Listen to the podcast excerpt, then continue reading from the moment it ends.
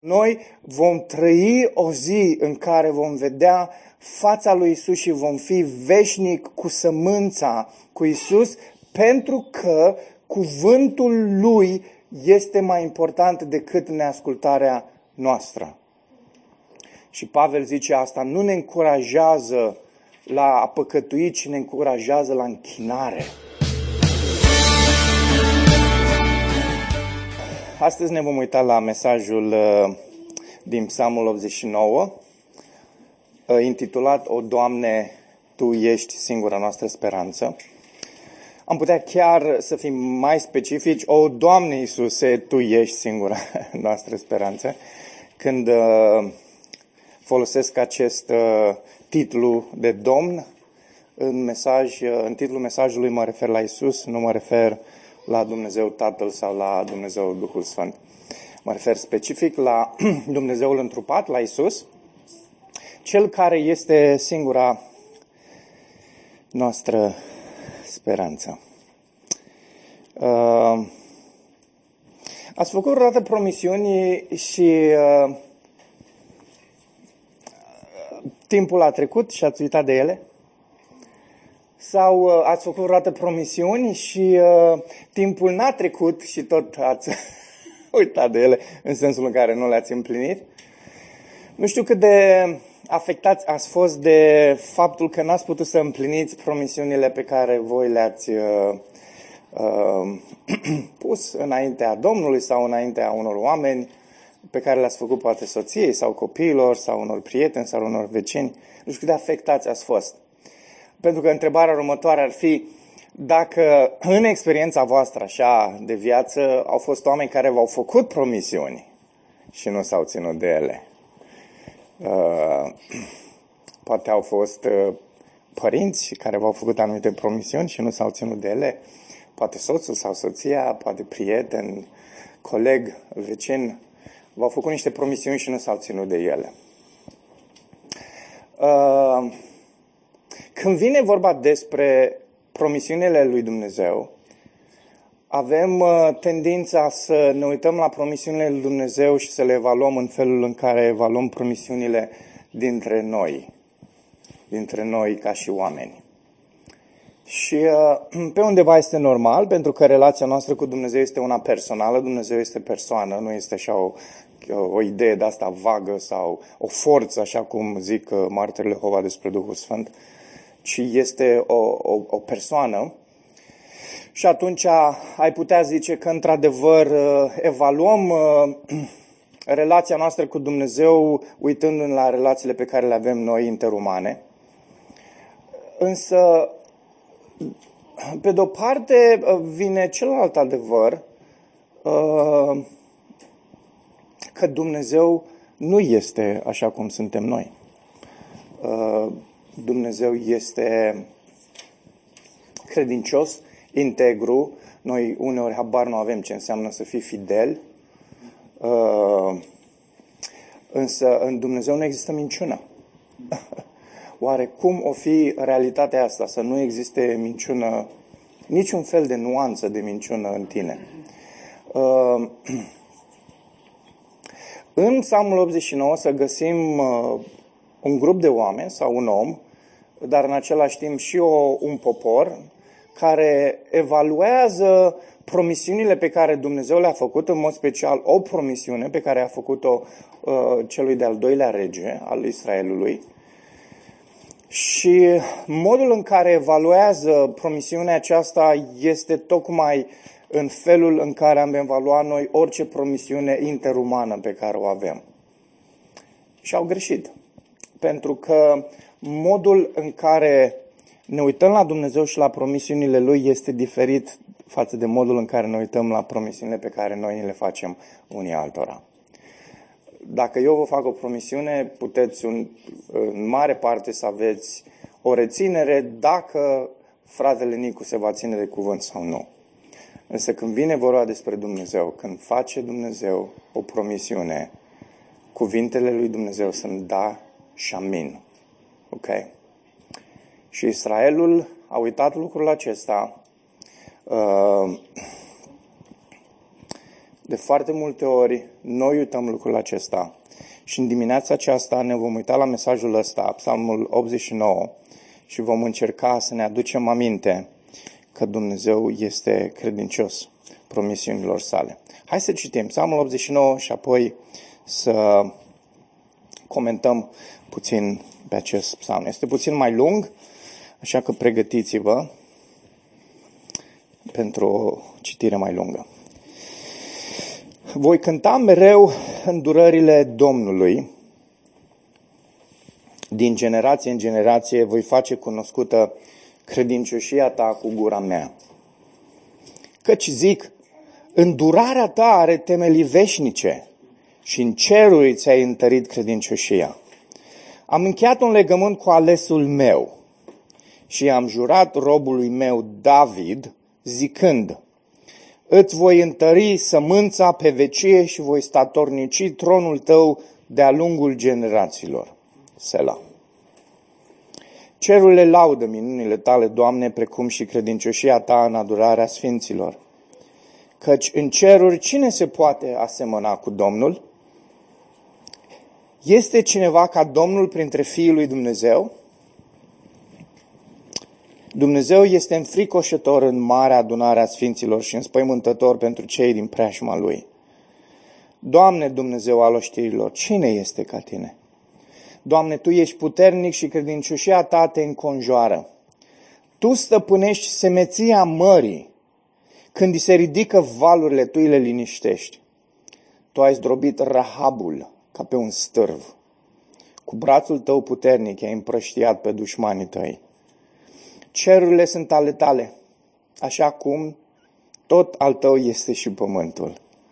Tu ai întemeiat lumea cu tot ce cuprinde ea, tu ai creat nordul și sudul, taborul și hermonul, strigă de bucurie la auzirea numelui tău.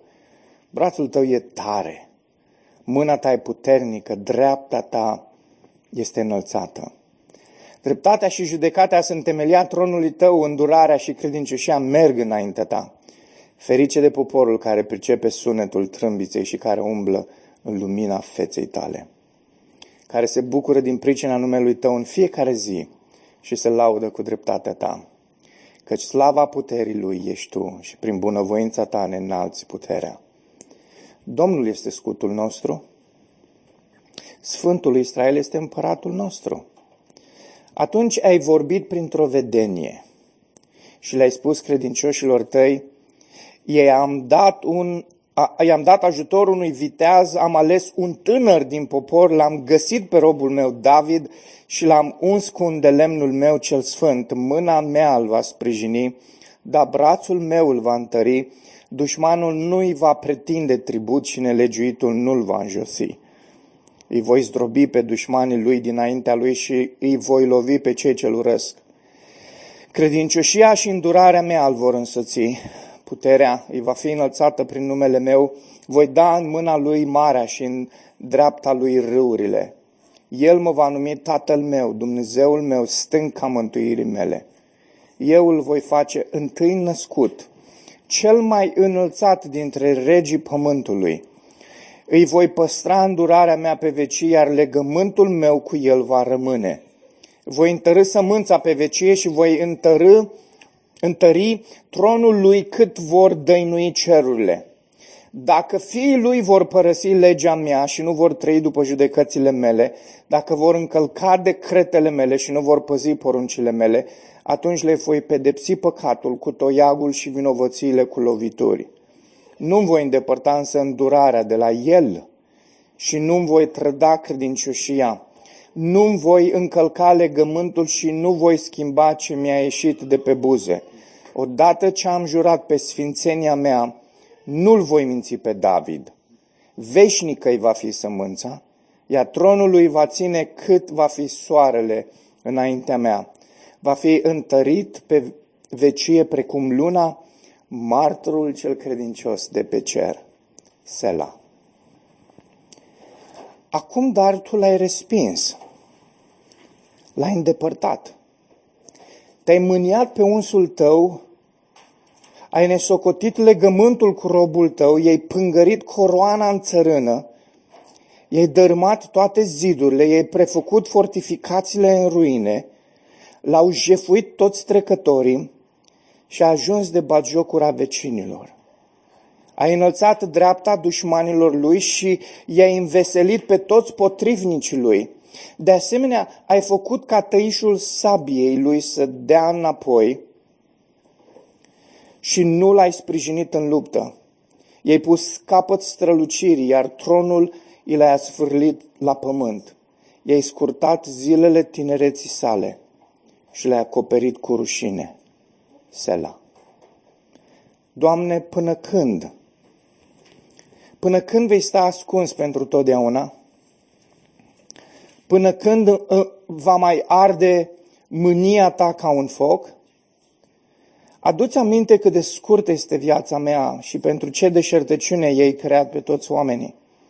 Este oare vreun om care să poată trăi și să nu vadă moartea? Sau care să-și scape sufletul din gheara locuinței morților? Stăpâne, unde sunt îndurările tale de la început, pe care în credincioșia ta i le-ai promis prin jurământul lui David?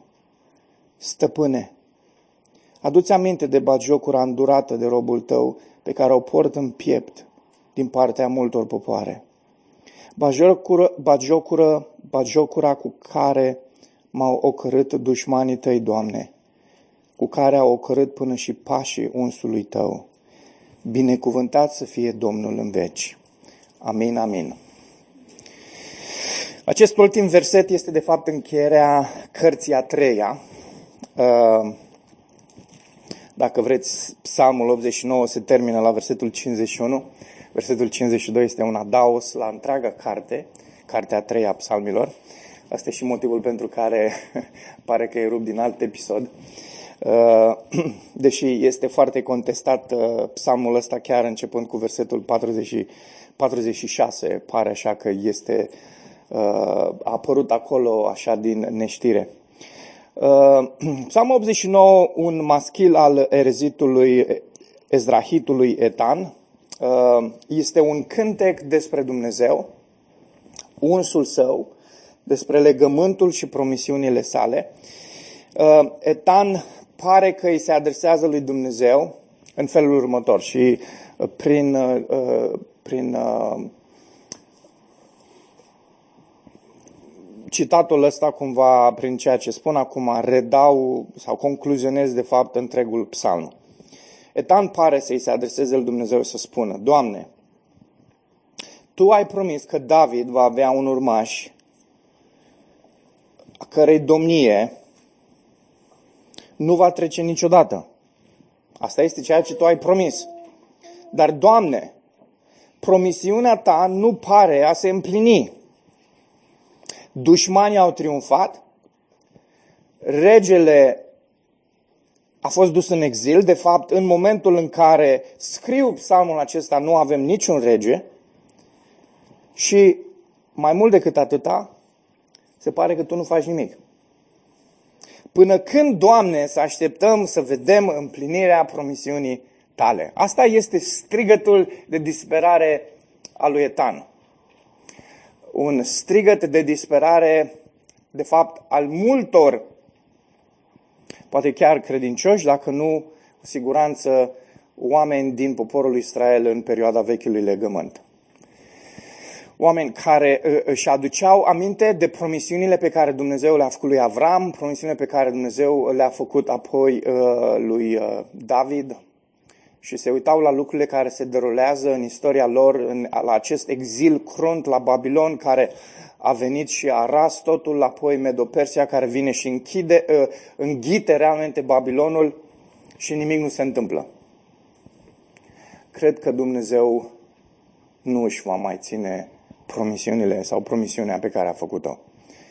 Și uh, psalmul acesta este un psalm al, un cântec al, al durerii, deși uh, există foarte multe nuanțe pozitive și foarte multe nuanțe frumoase despre credincioșia lui Dumnezeu, despre îndurările lui Dumnezeu, despre faptul că Dumnezeu este stăpân, despre faptul că Dumnezeu alege, despre faptul că lui Dumnezeu îi pasă, e împletit cu durerea uh, experienței unor oameni care au ajuns într-un exil și nu puteau vedea în niciun fel lumina de la capătul tunelului.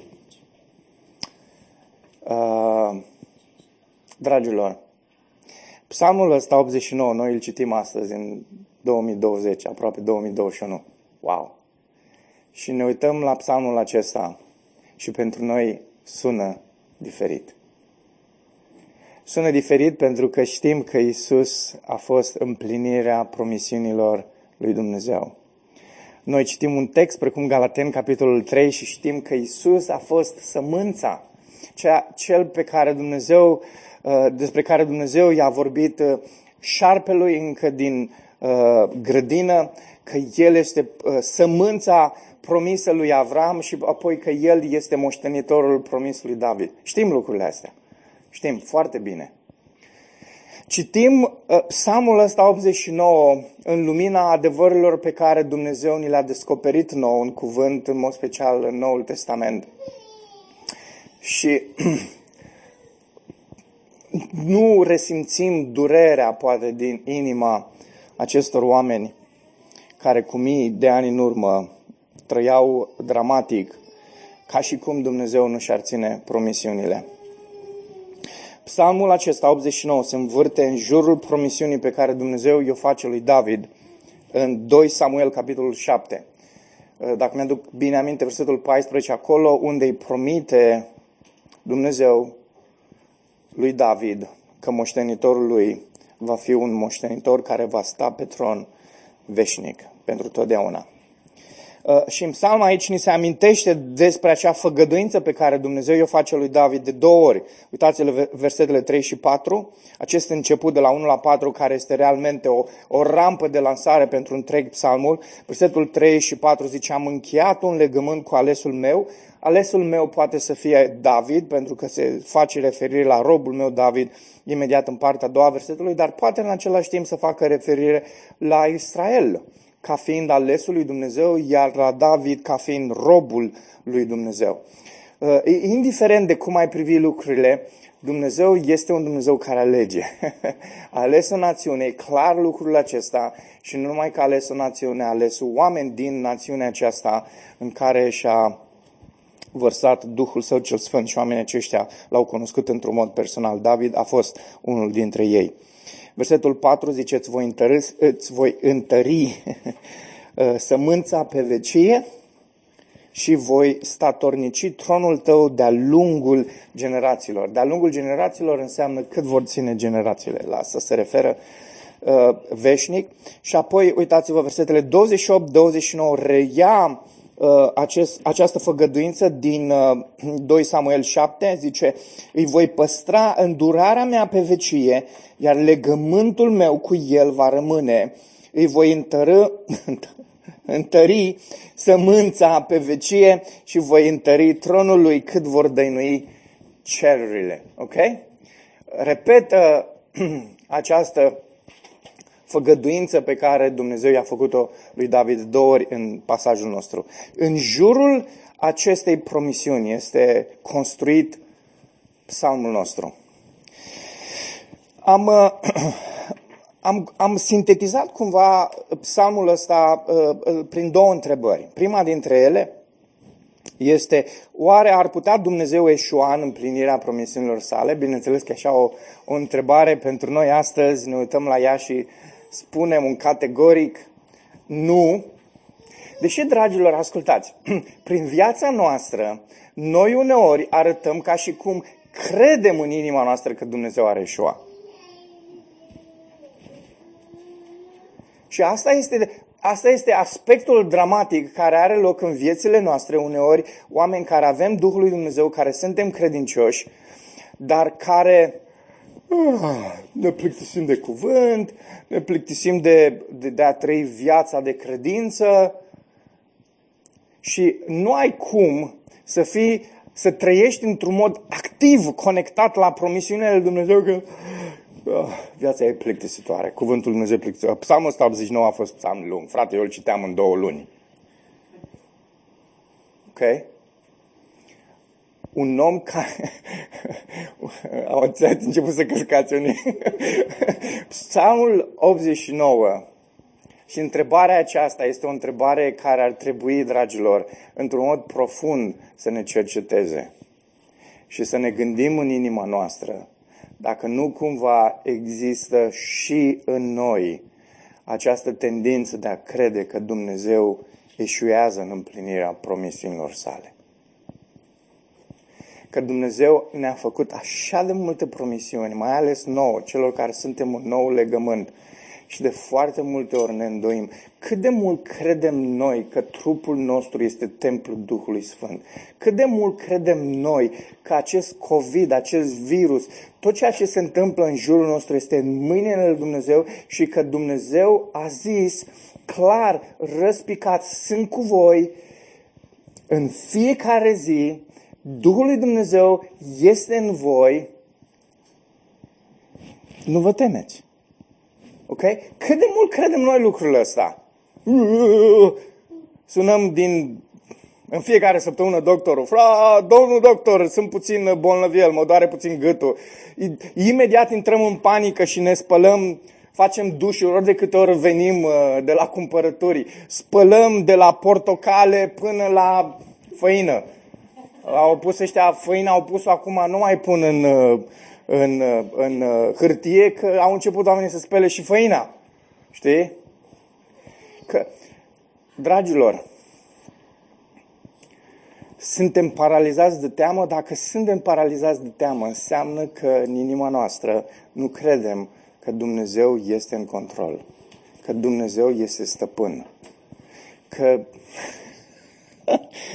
pot să fac eu ce vreau și să zic să fiu eu cât pot de înțelept. Ok, da, dar și înțelepciunea asta are și o limită.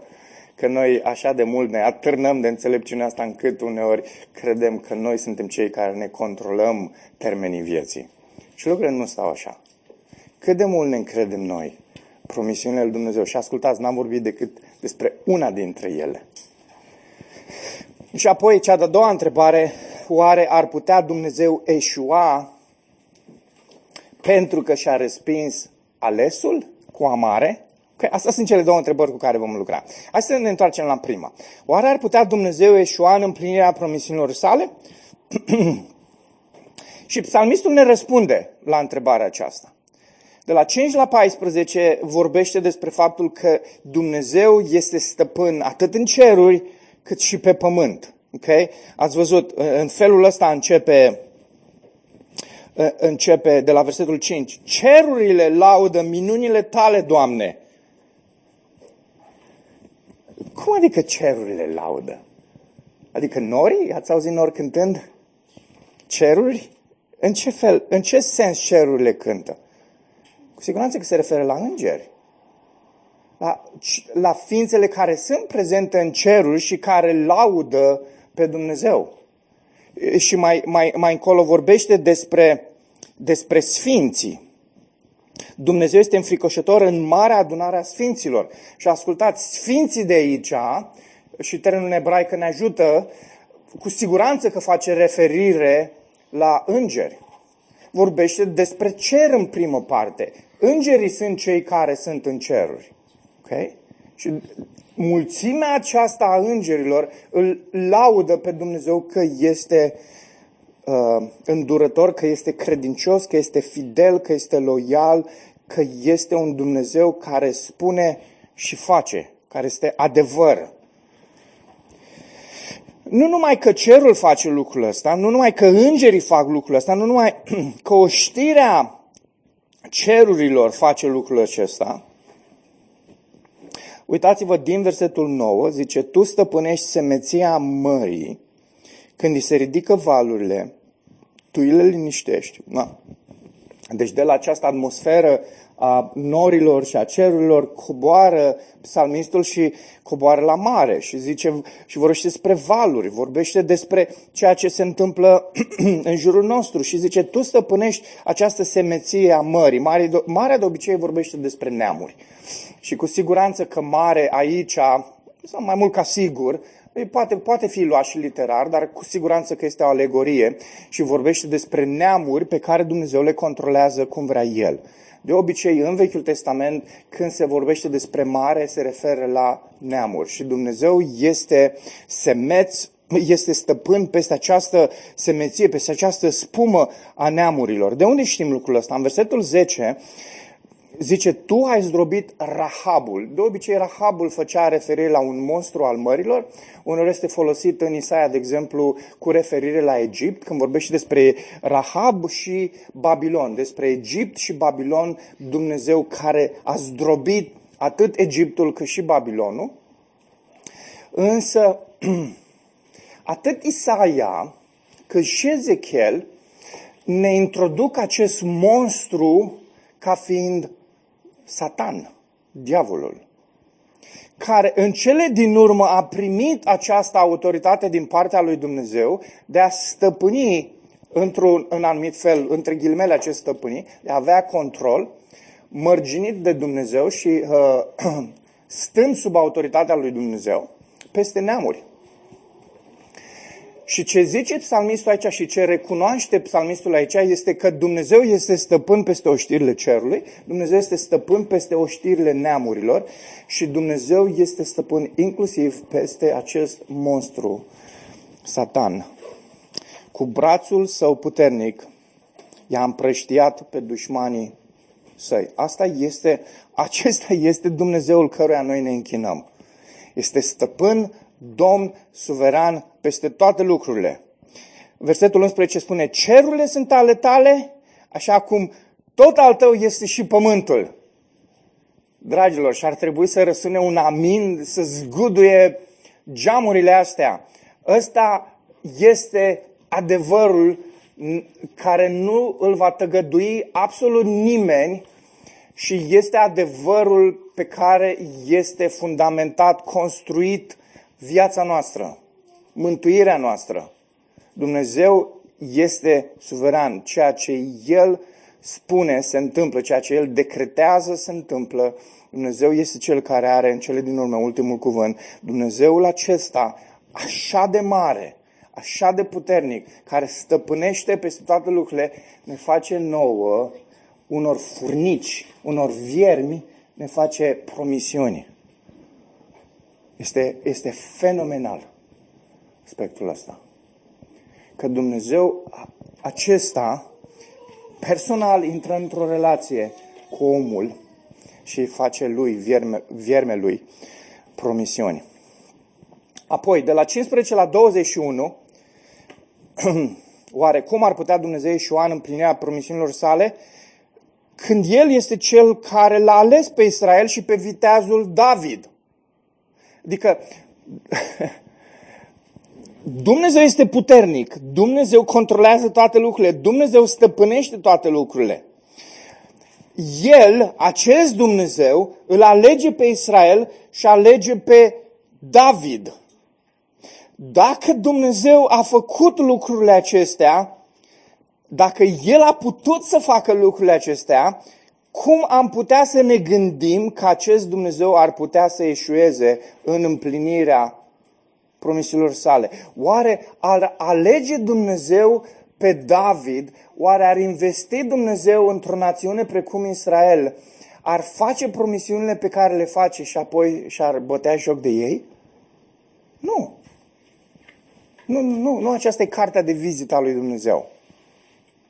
Da, poate asta este uh, Asta este ceea ce, asta este experiența noastră cu alți oameni, corect. Asta este experiența uh, noastră cu noi înșine, oameni care facem promisiuni și care nu ne ținem de ele și, bineînțeles, ne bucurăm că nu se vede cartea asta de vizită. Vă dați seama, dacă pe fruntea noastră ar scrie așa, de obicei uh, se scrie 30% împlinit promisiuni, 70% neîmplinit promisiuni. Și vă dați seama, n-ați mai avea niciun prieten.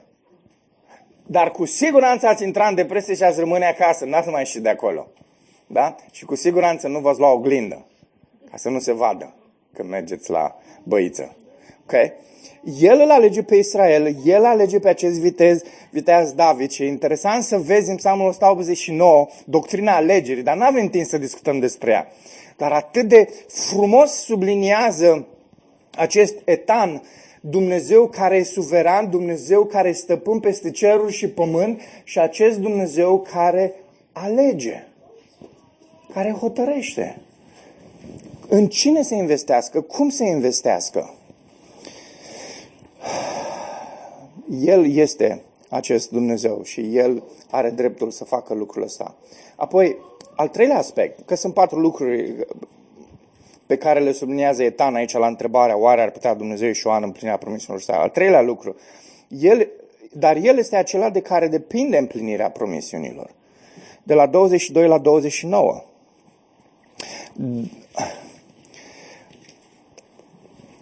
Dacă Dumnezeu are eșua în împlinirea promisiunilor sale, înseamnă că Dumnezeu nu ar fi Dumnezeu. Ar fi ca și noi oamenii. Înțelegeți ce vreau să spun aici?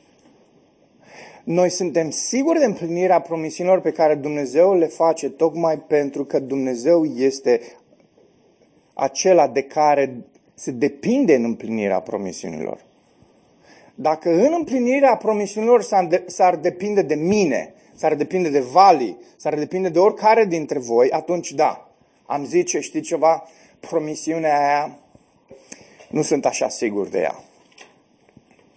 Dar promisiunea aceea, pentru că depinde doar de Dumnezeu, atunci suntem siguri că se va întâmpla, suntem siguri că se va împlini lucrul acela. Uitați-vă în versetul uh, unde din 22.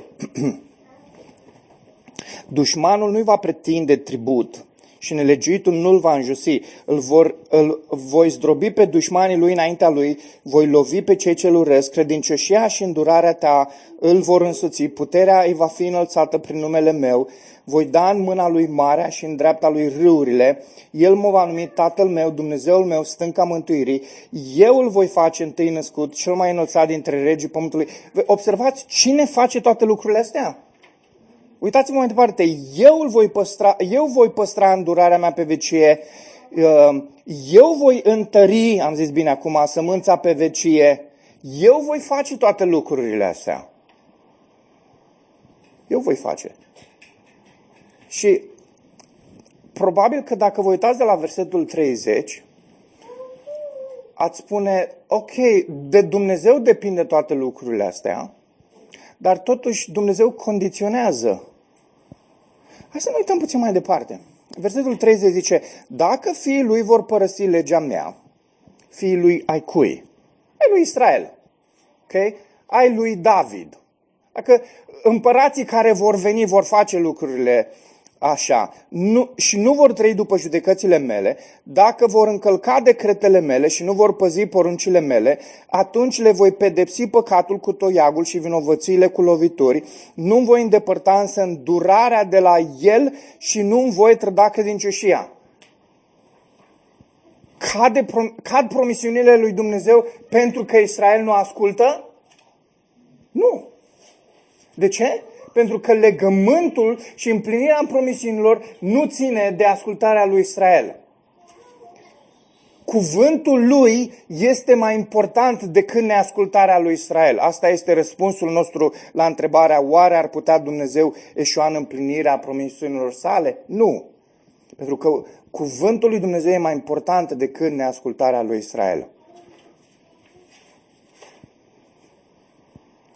Câți dintre noi nu cădem în fiecare zi? Câți dintre noi nu eșuăm în fiecare zi? Dacă ar fi după succesele noastre, niciunul dintre noi nu am fi mântuiți și nu am fi răscumpărați. Dar noi vom trăi o zi în care vom vedea fața lui Isus și vom fi veșnic cu sămânța cu Isus pentru că cuvântul lui este mai important decât neascultarea noastră. Și Pavel zice asta, nu ne încurajează la a păcătui, ci ne încurajează la închinare. Ne încurajează să-L adorăm pe Isus că El este cuvântul care s-a făcut trup și a locuit printre noi plin de har și de adevăr și care ne transformă în fiecare zi. Dragilor, oare ar putea Dumnezeu ieșua în împlinirea promisiunilor sale? Nu, El este stăpân în cerul și pe pământ. El este Cel care alege. El este acela de care depind promisiunile sau împlinirea promisiunilor. Cuvântul lui este mai important decât neascultarea lui Israel. Să nu uităm lucrul ăsta. Israel pare că a uitat, sau parte din el. Rămășița cu siguranță că nu. Hai să nu uităm la a doua, la a doua întrebare. Și e interesant, în versetul 19, care este cumva miezul uh, uh, primei părți, pentru că se introduce acest viteaz, acest tânăr David care a fost ales. Uh, îmi place cum zice în versetul 20, l-am găsit pe robul meu David, săracul, nu știu, era și el. și știm scena, da? Din, vă aduceți aminte scena din Samuel, el era cu oile, era un puști, tocmai își cumpărase de la magazin un, o acadea, trăgea la ea când era cu, uh, uh, cu uh, oile, nu avea nicio treabă, praștia, viața era simplă, cerul era albastru. Uh, și Dumnezeu a luat un astfel de puști, un astfel de tinerel, l-a ales, nu pentru că era ceva deosebit în el, ci pentru că așa a vrut el. Așa cum e cazul tuturor dintre noi care suntem credincioși și avem Duhul lui Dumnezeu.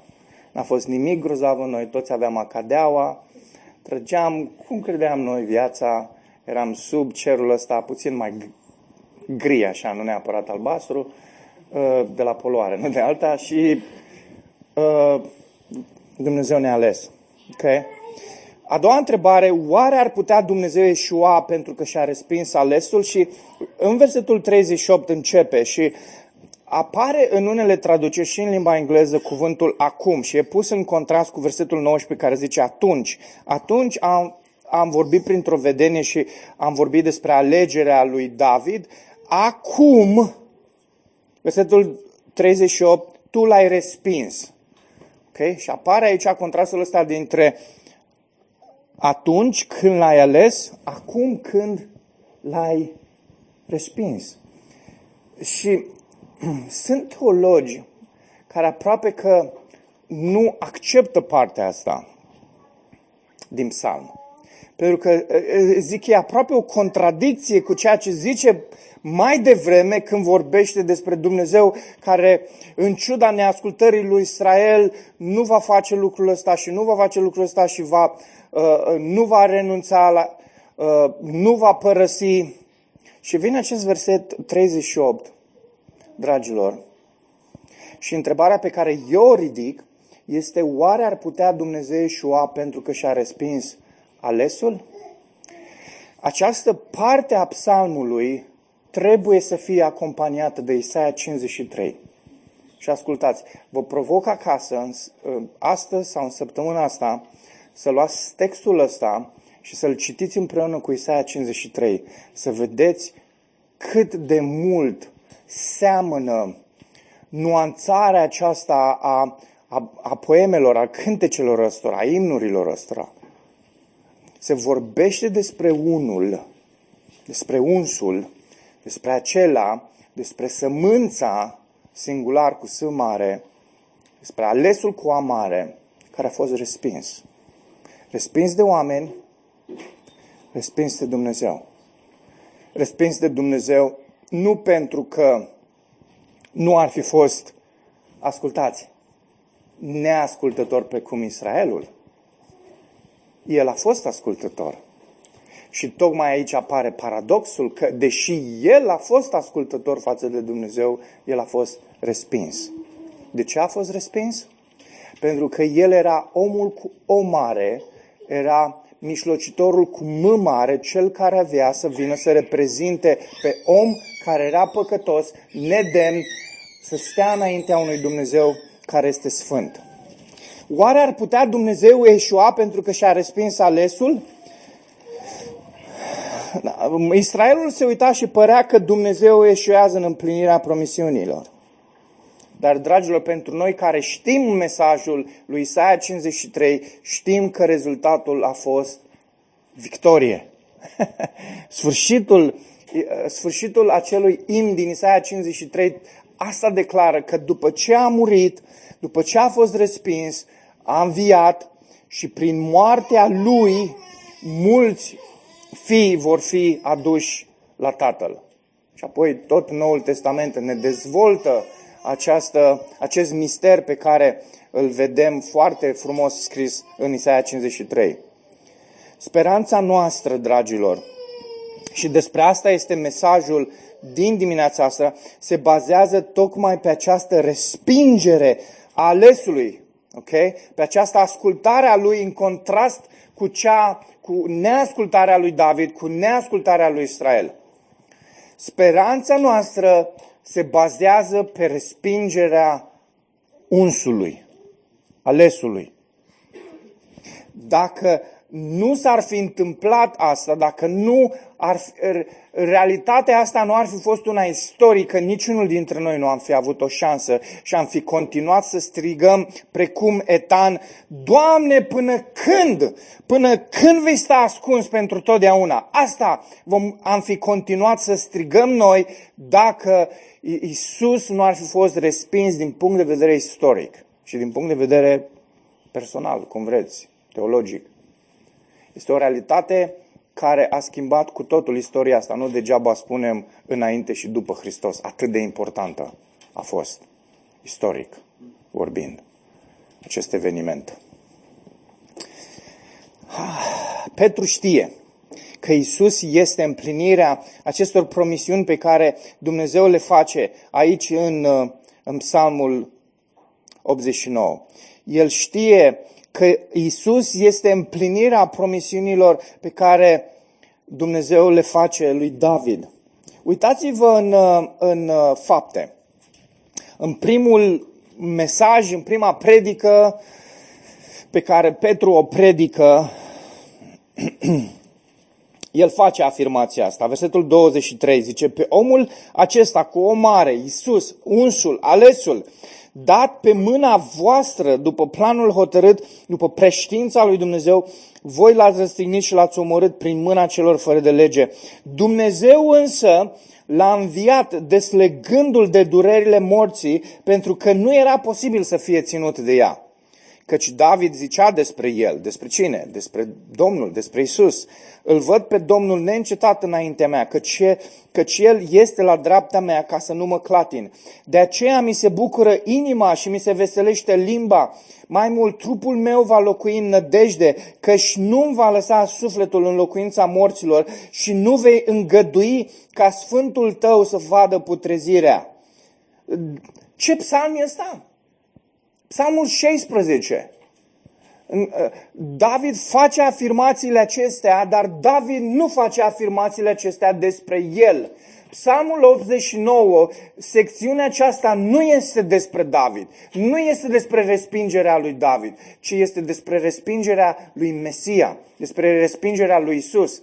Psalmul 16, când David zice că nu vei lăsa sufletul în locuința morților, trupul meu va locui în nădejde, nu vei îngădui ca Sfântul tău să vadă putrezirea. Versetul 27 din fapte 2. Uh, uh, citând Isaia, uh, citind Psalmul 16, David nu vorbește despre el, dragilor. Petru Uitați-vă mai departe, bărbaților, fraților, că despre patriarhul David, dați-mi voie să vă spun deschis că el a murit și a fost îngropat iar mormântul lui a rămas în mijlocul nostru până în ziua aceasta. Așadar, el era profet, deci nu numai că era împărat, era profet și știa că Dumnezeu îi promiseze prin jurământ că va pune pe tronul lui pe unul dintre urmașii lui, știind deci mai dinainte că el vorbea despre ce? Despre învierea lui Hristos atunci când spunea că nu va fi lăsat în locuința morților și că trupul lui nu va vedea putrezirea. Știți ce zice Petru aici? Petru zice în Psalmul 16, David nu a vorbit despre el, David a vorbit despre Mesia. Și, și Petru zice, știți de unde știu lucrul ăsta? Că încă noi toți știm unde este mormântul lui David. Știm exact unde să mergem. Dar mormântul lui Hristos e gol. Și se cam chinuie săracii să, să-l găsească, că așa a făcut Dumnezeu să nu se închine oamenii unui mormânt și neclar care dintre mormintele alea din uh, Ierusalim este mormântul lui. Ortodoxii au, au pe lor, catolicii au pe lor, evanghelicii au și ei mormântul lor, că și ei sunt închinători la morminte, unii dintre ei. Înțelegeți? Mormântul e gol, dragilor, asta știm. Nu știm unde e, dar știm că e gol. De ce? Pentru că Isus este viu. Și Petru ne zice lucrul acesta.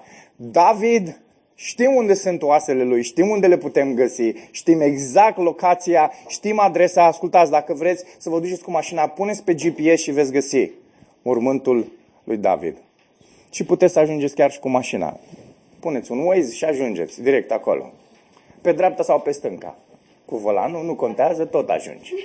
Știi? Adică, despre ce vorbim? Vorbim despre faptul că Isus este viu. Că El a fost respins, că El a trebuit să sufere, că El a trebuit să fie bajocorit, că El a trebuit să treacă pe unde a trecut, pentru că urma să fie înviat și urma ca să aducă viață, victorie. Dar cum a ajuns Petru să înțeleagă aceste adevăruri? Cum a putut Petru să se uite la Psalmul 16 și să zică, nu, nu, nu, nu, David nu vorbea despre el. David nu făcea referire la el. David făcea referire la Isus. Petru știa lucrurile astea de la Isus. Uitați-vă în Luca 24. În Luca 24 avem acea ultimă uh, perioadă pe care Isus o petrece și avem două secvențe foarte interesante în Luca 24. Isus se întâlnește cu cei doi uh, în drumul spre Emaus, după care la sfârșitul capitolului, Isus se arată tuturor ucenicilor. În ambele secvențe, în aceste două episoade, Isus, în primul rând, vorbește despre importanța scripturilor. Ascultați, că sunt unii care zic că eu mă întâlnesc cu Isus în fiecare zi proaspăt, nu am nevoie de scripturi. Ok, Isus însuși spune, știi ceva, pentru mine scripturile sunt importante. Ok? Asta trebuie să fie și pentru noi o lecție, că scripturile sunt foarte, foarte, foarte importante pentru că au fost pentru Isus importante. Dacă Isus nu-L cunoștea pe Tatăl și nu cunoștea uh, uh, lucrurile care s-au întâmplat și nu cunoștea interpretarea lucrurilor, ok?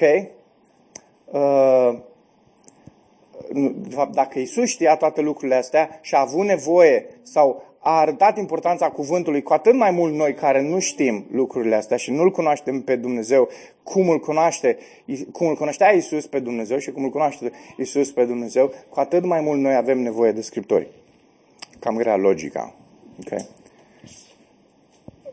Uitați-vă în 24, în prima parte, 25-26, în drumul spre Emaus, în această discuție pe care o are cu cei doi, versetul 25 zice, O, cât de nesăbuiți și de înceți la inimă sunteți când e vorba să credeți tot ce au spus profeții, tot ce au spus scripturile.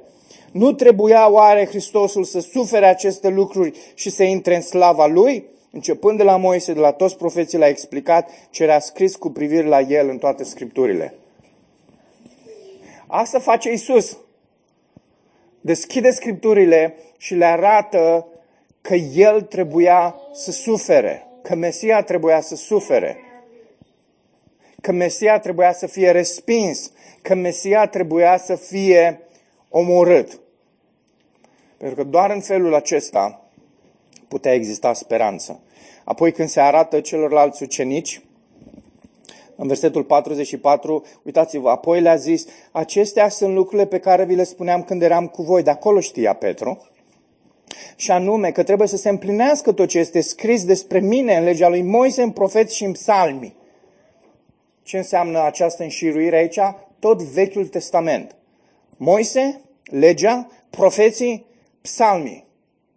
Atunci le-a deschis mintea ca să înțeleagă scripturile și le-a zis, așa este scris, și anume, Hristos trebuia să sufere și să învie dintre cei morți a treia zi, iar pocăința spre iertarea păcatelor să fie vestită în numele Lui tuturor neamurilor, începând din Ierusalim. Voi sunteți martori ai acestor lucruri. Ce le zice Iisus? Tre- Mesia trebuia să sufere, trebuia să fie respins, trebuia să moară. Dragilor, speranța noastră, cântecul victoriei noastre, cântecul bucuriei noastre, cântecul entuziasmului nostru, imnul acesta pe care îl adresăm lui Dumnezeu, îl are în centru pe Isus. Și are în centru suferințele lui Isus. El a trebuit să sufere, El a trebuit să fie respins. Speranța pentru noi tocmai de acolo izvorăște. Și știu că este atât de anapoda pentru noi ca și oameni să înțelegem lucrurile astea, pentru că victoria stă în putere, victoria stă în faimă, putere, puterea stă în, în cât de grozav ești, în cât de bine te pregătești. Iisus, împărăția lui ne arată un alt model, că victoria vine din înfrângere, din ceea ce crezi că este înfrângere, din ceea ce crezi că e suferință, din ceea ce crezi că este sfârșitul tuturor lucrurilor, de acolo se naște ceva pe care lumea asta nu poate în uh, niciun fel înțelege. Ascultați, Psalmul 89 poate să fie și cântecul tău. Poate să fie și rugăciunea ta.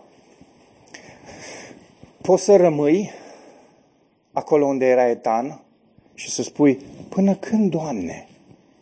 Până când? Și să nu-L vezi pe Isus și să nu vezi suferințele Lui și să nu vezi pe regele care a venit, care a suferit și care a înviat și să tot rămâi cu brațele deschise, cum o fac foarte mulți oameni și zic, până când, până când? Deși cei mai mulți dintre prietenii și rudele noastre sunt așa de caracterizați de scepticism. Nu cred nimic din, din ceea ce am zis. Nimic. Cred că e un bazm. Nici măcar nu mai cred că e un bazm frumos. Cu alte, o, în alte vremuri credeau măcar că e un bazm frumos. Acum nici nu mai cred că e un bazm frumos. Cred că e un bazm urât. Dar poate să fie cântecul tău dar cântat diferit. În felul ăsta. Doamne, Tu ai promis și Isus a împlinit. El a fost unsul tău, ascultător, care a zdrobit Rahabul și a triumfat. A zdrobit capul șarpelui. Doamne, Tu ai făcut totul. Doamne, oare cât îmi va lua să pricep că Tu ți-ai împlinit promisiunile tale față de mine. Mă rog mai degrabă astăzi să fie cântarea ta sau rugăciunea ta sau imnul tău astăzi, decât să rămâi acolo la strigătul lui Etan, așteptând ceva care deja în istorie s-a împlinit. Isus a suferit, Isus a înviat, și în El Dumnezeu și-a împlinit toate promisiunile. Este cea mai mare speranță pe care o poate primi un om. Și speranța aceasta vine odată cu acceptarea acestei lucrări pe care Tatăl a făcut-o în Hristos. Amin? Despre asta este Crăciunul. Crăciunul nu este despre un bebeluș Crăciunul nu este despre un copilaș care s-a născut nu știu ce este, este despre un rege. Un rege care este Dumnezeu, care s-a întrupat în om, care a venit să sufere, a venit să învieze, a venit să zdrobească Rahabul, a venit să zdrobească dușmanii lui și a venit să-și răscumpere o seminție, o generație pentru totdeauna. Și mă rog Domnului ca fiecare dintre noi care suntem aici astăzi să facem parte din această generație, din această oștire, din acest popor. Amin? Amin. Haideți să ne rugăm.